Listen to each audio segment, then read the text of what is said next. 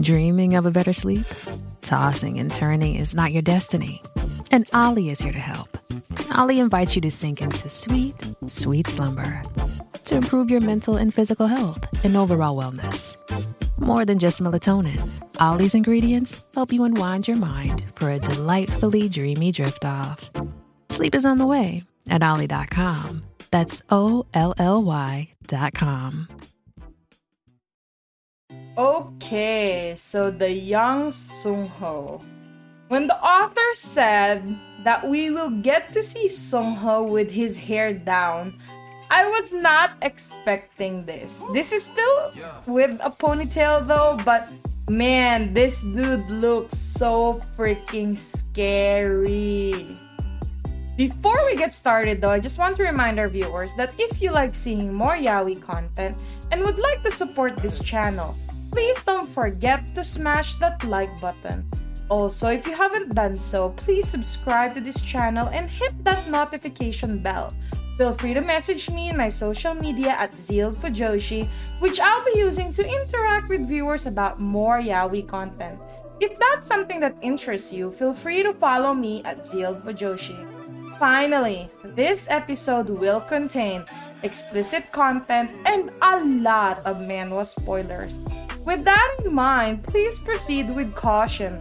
You have been warned. Now, without further ado, Let's jump into chapter 82 of Painter of the Night. Man, after that rough start of a chapter, Sungho came to his senses.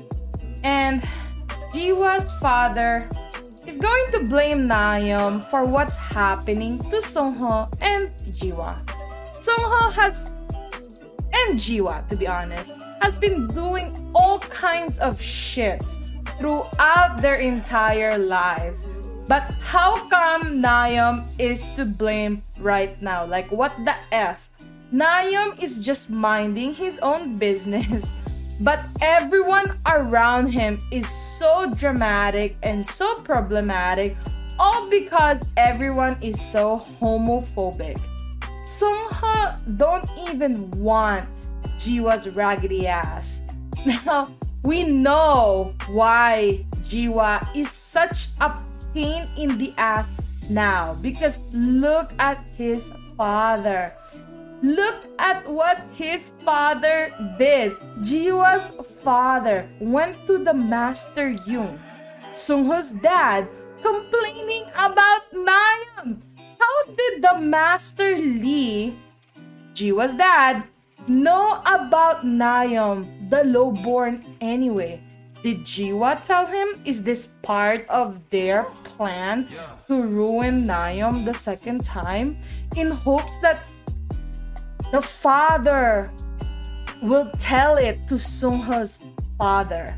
And we get these flashbacks of Sungho and Jiwa having sex and getting caught by Jiwa's father, it looks so intentional to me because Sungho looks so freaking crazy. His eyes, his smiles, he, he looks like he obviously wanted to get caught at this moment. And man, the reveal, the face reveal of Sungho's father. He looks like a demon. he looks like he got possessed by a ghost. But man, he looks handsome. He looks like an older version of Sungho with a beard. But I am not going to simp on this man because he's a horrible person. He's a horrible human being. And going back to the Jiwa and Sungho scene, look at the folding screen in the background.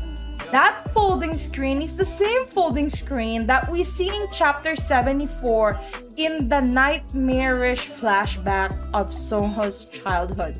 This means that all of those terrible things that happened with with Sungho when he was a child happened in his father's chambers. It, and this is a fact from chapter 74. What did this bastard do to his own son And in today's chapter, the Sungho look. Oh no no no. Today's chapter, but this is a flashback of the young Sungho. The young Sungho looks so satisfied, as if he wanted to get revenge on his father that he got caught in his chamber with Jiwa. I kind of feel like all of this um hatred that Sungho has with his father an old man with beard that he has been, you know, name dropping for a while now. I can't help but feel that maybe even though his father did some sort of effed up thing to cure um Sungho's so-called disease, but I can't also help but feel that his father also kind of used Song Sungho's um or sexual orientation and setting him up for some sort of uh bodily exchange to um help the Yoon family uh, go higher than it was. Like exchanging favors with other family or um you know powerful families. But man like if he used his son to do that he's really more of a douchebag now than ever. Um because right now after realizing this I suddenly had a flashback of that young Sung Ho in chapter 74 of crying in a locked up room while screaming for somebody to help him get out of that room while he looks like he got molested as a child. And aside from the whole Sungho trauma, this also brings us closer to the people that is coming after Nayeom again and what are or what might they do to Nayeom now? Seeing how much Nayeom wants to love Sungho really hurts my heart. I'm so scared for what's gonna happen to them um because now more powerful men are in play and much more powerful men wants to deal you know quote unquote deal with Nayeom but I have some solace on the fact that at least Sungho has some of his sanity back that I am hoping that he would be there to protect his baby Nayeom.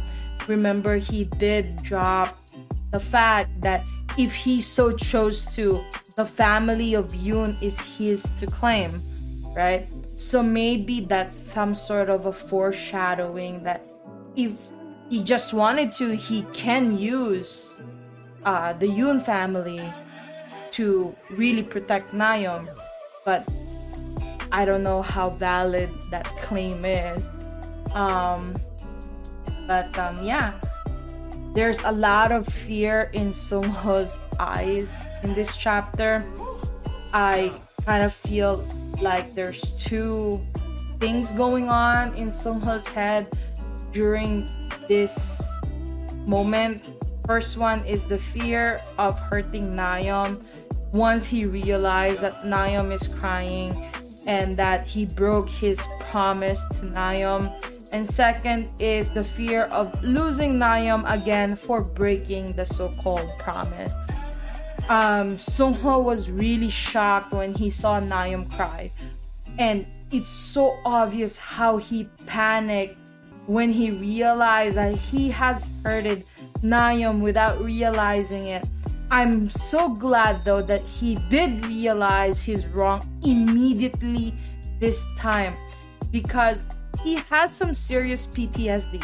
And now we know from some clues that was released on this chapter that there is a very valid reason why he is acting the way that he is. And as readers, we can only hope that Nayeon could see that Sungho is the way that he is because there's a lot of story behind it. And I know that action speaks louder than words. And Sungho kissing Nayeon's hand to sorrow. Is sweet to look at, but he needs to properly communicate his past and everything else to Nayeon so that there is some sort of reassurance that can be formed between them. Because I kind of feel like communication is the only thing that can save them from all of the people that's trying to wreck them. And sadly, this is the truth. Sungho is doing his best to be perfect in Nayeon's eyes, even sometimes that he cannot control himself because we all know that he has PTSD. He still knows how to accept his mistake and apologize for it, which is a big difference from the Sungho that we knew from the earliest seasons of Painter of the Night. He realized that he was making such a big mistake, and I'm so happy just because he realized it. Byeonduck, the author of Painter of the Night, is such a talented author at showing the feelings through the faces of this character.